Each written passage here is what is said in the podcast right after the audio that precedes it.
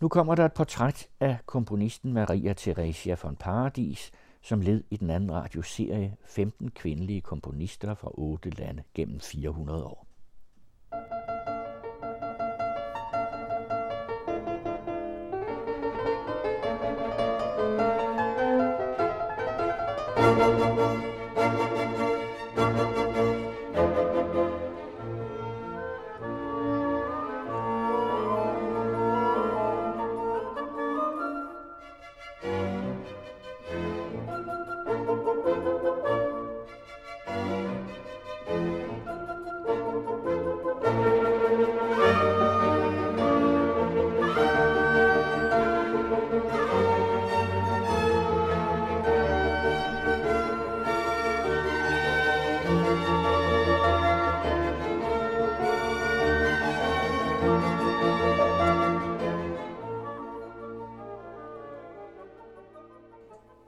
I denne serie om 15 kvindelige komponister fra otte lande gennem 400 år er der i sagens natur ikke musik af mandlige komponister. Men det her var Mozart, som mange sikkert kunne høre. Han kendte en ung kvindelig komponist dengang i Wien, og hun hed Maria Theresia von Paradis. Hun var ligesom de andre i serien højt begavet og meget modig i den mandsdominerede musikverden. Og hun havde dertil det handicap, at hun var blind – da hun var to år, begyndte hun at miste synet, og fem år gammel var hun helt blind. Og alligevel havde hun en veritabel karriere som pianist og rejste i flere lande og gav koncerter. Hun komponerede mange værker, men de er næsten alle gået tabt. Og så var hun i øvrigt også sanger og sopransolist i flere sammenhænge. Og hun fik mulighed for at rejse på turné. Hun var mange steder i Europa dengang i 1780'erne og 90'erne, og hun komponerede mange værker til sine koncerter. Det, der er ærgerligt ved at præsentere så spændende en komponist, er, at der næsten ikke er nogen af hendes værker, der har overlevet tidens tand. Men alligevel vil jeg gerne fortælle om hende. Hun har skrevet adskillige klaversonater, klaverkoncerter, tre kantater, fem operaer, mange sange og mere endnu, men det er væk. Til gengæld findes hendes berømteste værk, En Sicilienne, i et utal af variationer, lige fra klaverkvartet, som det er skrevet for, over violin, brat, cello, fløjte, klarinet, harpe, orgel, til saxofon, harmonika, messingensemble og orkester i flere hundrede optagelser. En sicilienne er en sats, sikkert oprindeligt fra Sicilien, i en vuggende og punkteret rytmik og tit i mol, og det passer nøjagtigt med dette stykke. Det får vi så i to variationer. Og her kommer den for cello og klaver med Andreas Brantelid og Bengt Forsberg.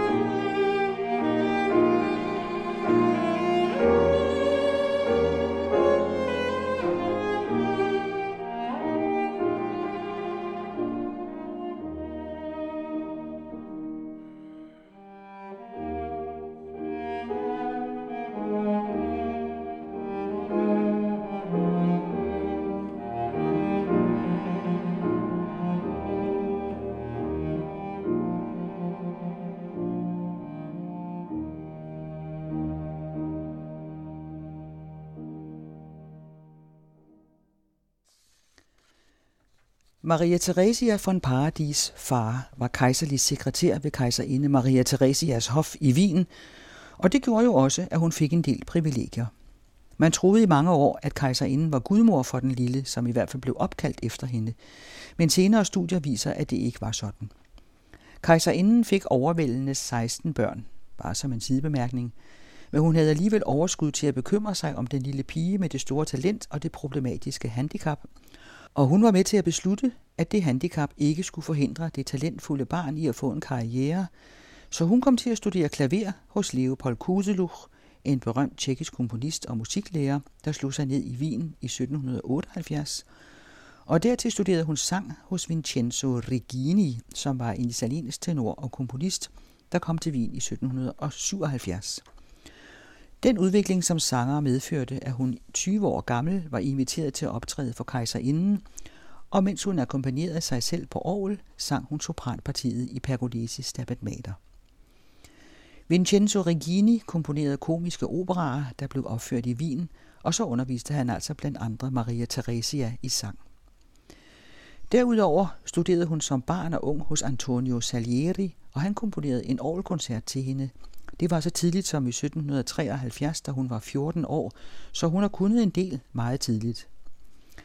Salieri er mest kendt for teaterstykket og filmen Amadeus, og at han skulle have myrdet Mozart af ren og skær jalousi. Det ved vi ikke passer, men historien er god. Det indiskutable geni, der opførte sig fjollet, og det mindre talent, kejserlig hofkomponist, som ville have givet alt for bare lidt af Mozarts. En lille sjov detalje er, at netop i Amadeus-filmen hævder Salieri, at Mozart har forulempet Maria Theresia von Paradis under en undervisningslektion. Afsløringen er selvfølgelig en finte af ham for at opnå en fordel over for Mozart. Rigtig dårlig var Salieri nu ikke. Han har også med tiden fået sin plads i musikhistorien. Men Wien i den anden halvdel af 1700-tallet var det helt store musiksted i Europa ved siden af Paris. Maria Theresia von Paradis fik alle de muligheder og alle de chancer, der overhovedet var mulige. Alt blev sat ind for at afhjælpe hendes blindhed. Mange medicinske behandlinger og eksperimenter blev iværksat, som desværre ikke lykkedes. Et af dem var, at den tyske læge Franz Anton Mesmer, der opholdt sig i Wien i 1777 og 78, og i begyndelsen havde stor succes med sine behandlinger. Han brugte magnetiske behandlingsmetoder og opnåede faktisk resultater, men de varede kun kort. Magnetiske strygninger med hånden, pegefingeren eller af og til blot ved at se på patienten, en slags tidlig hypnose. I forbindelse med forsøgene på at helbrede Maria Theresia blev der skabt mistanke om, at han udnyttede hende erotisk, og hans behandlinger var meget traumatiske for den unge kvinde. Mesmer blev bedt om at forlade Wien, og så rejste han til Paris, hvor han fortsatte sit virke, indtil en kommission tilbageviste hans resultater som uvidenskabelige og upålidelige. Andre hjælpemidler af en helt anden positiv slags var en slags komponisttavle, som librettisten Johan Riedlinger opfandt til hende. En træplade med huller med forskellige formede små pløkker eller tapper for de forskellige noders værdi, hvilket gjorde, at Maria Theresia kunne skrive sin musik ned. Det var til noder, og til brevskrivning fik hun en slags trykkemaskine, udviklet af Wolfgang von Kempelen.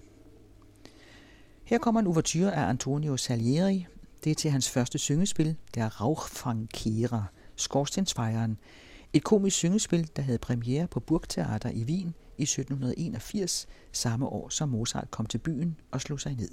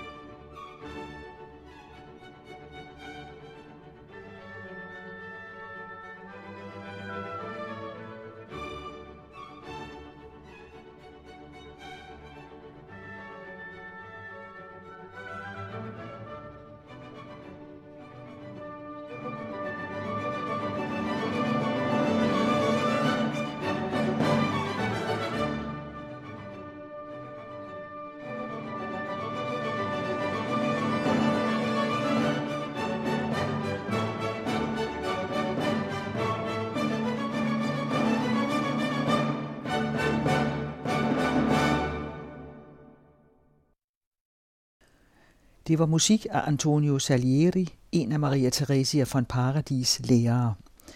Han komponerede som sagt et årværk til hende, som næsten ligesom alt andet er forsvundet. I starten af 1780'erne, da hun var godt 20 år, fik hun mulighed for at komme på turné rundt i Europa. Hun rejste med sin mor og librettisten Johan Riedlinger, der som nævnt opfandt en slags komponisttavle til hende. I august 1783 besøgte de Mozarts far og søster i Salzburg, som hun spillede for, og derefter spillede hun i Frankfurt og andre tyske byer, samt i Schweiz, inden de nåede Paris i marts 1784. Hendes første koncert blev omtalt i Journal de Paris, og der stod, at hendes anslag, præcision, lethed og livlighed i spillet var helt usædvanligt, og hun spillede 14 koncerter i Paris, alle med flotte anmeldelser. En sidegevinst ved hendes tilstedeværelse i Paris lige på det tidspunkt var, at hun var med til at oprette den første blindeskole med systematisk undervisning af blinde børn. Den åbnede i 1784. En ung mand, Valentin Ay, blev opmærksom på de elendige forhold, den tids blinde havde. Han havde selv fået en usædvanlig god uddannelse.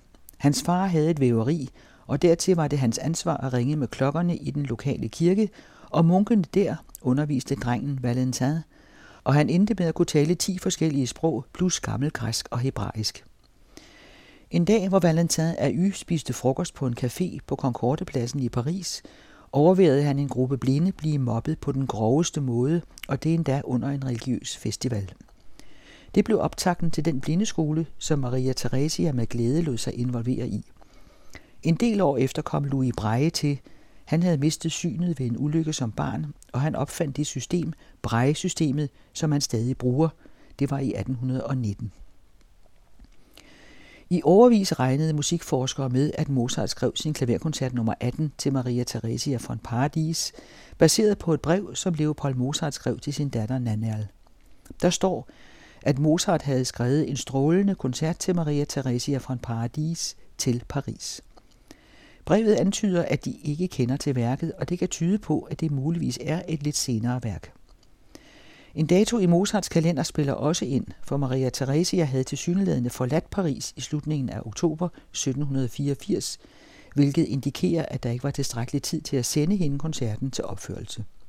I hvert fald skulle det være sikkert, at hun har spillet koncerten i marts 1785 i London. Her kommer tredje satsen spillet af Robert Levin på et forte piano fra Maria Theresia von Paradis tid, så det kunne godt have lyttet sådan her.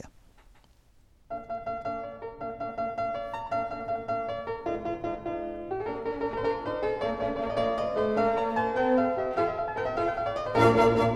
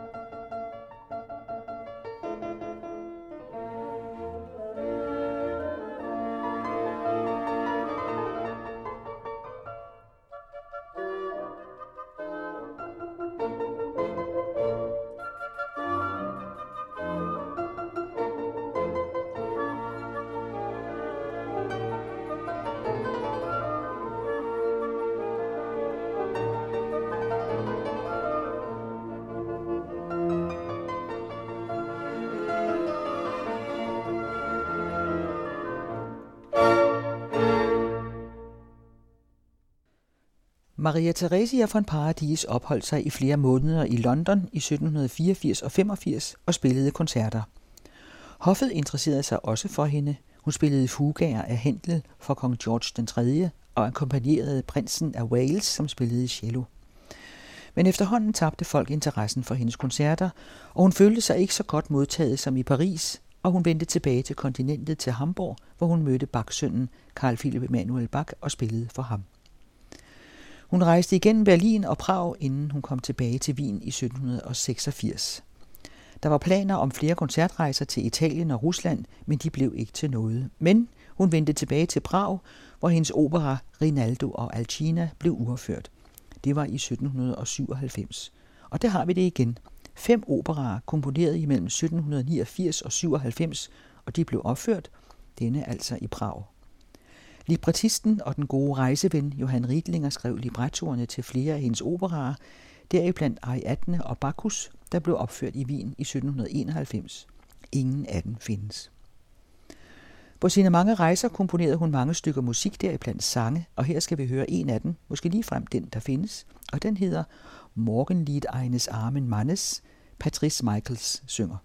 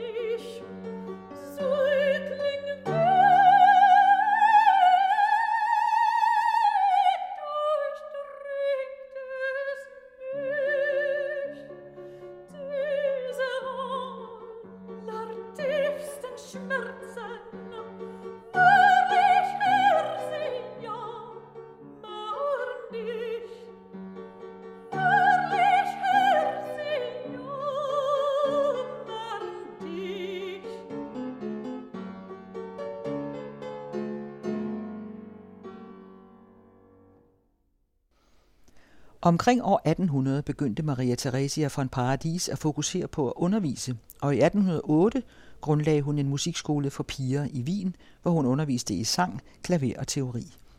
Hun indførte en søndagskoncertserie, hvor de bedste af hendes elever spillede, og hun fortsatte med at undervise lige til sin død i 1824, 64 år gammel.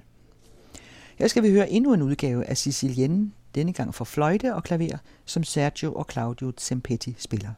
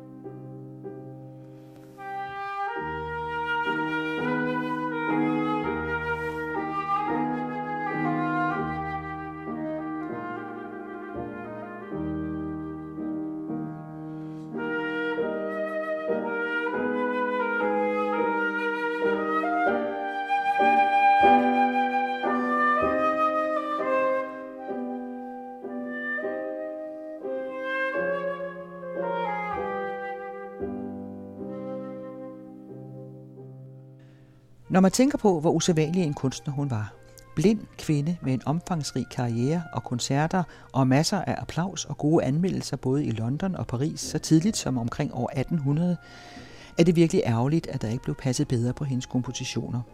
Hun havde en sjælden musikalsk hukommelse og spillede mere end 60 klaverkoncerter udenad.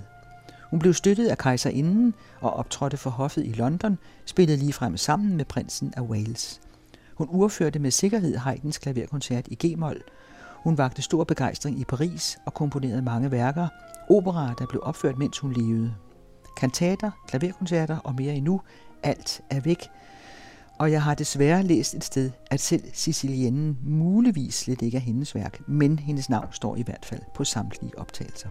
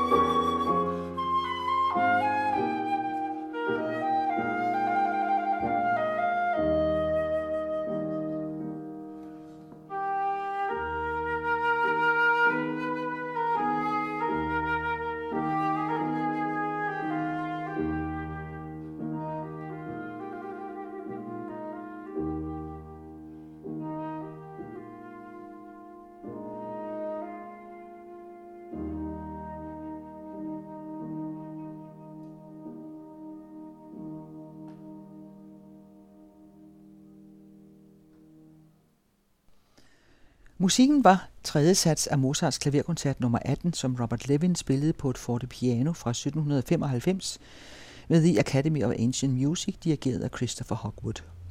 Siciliennen for cello og klaver, som Andreas Brandelid og Bengt Forsberg spillede. Uvertyre til syngespillet Der Rauchfangkehrer af Antonio Salieri, spillet af Mannheimer Mozart Orkester, dirigent Thomas Faye. Morgenlied eines armen Mannes, som Patrice Michaels sang, med David Schrader på fortepiano. Og Sicilienne, en anden udgave her for fløjte og klaver, spillet af Sergio og Claudio Zempetti. Det er Kirsten Røn, der tilrettelægger serien 15 kvindelige komponister fra 8 lande gennem 400 år. Den næste er med komponisten Sofia Gubaidulina.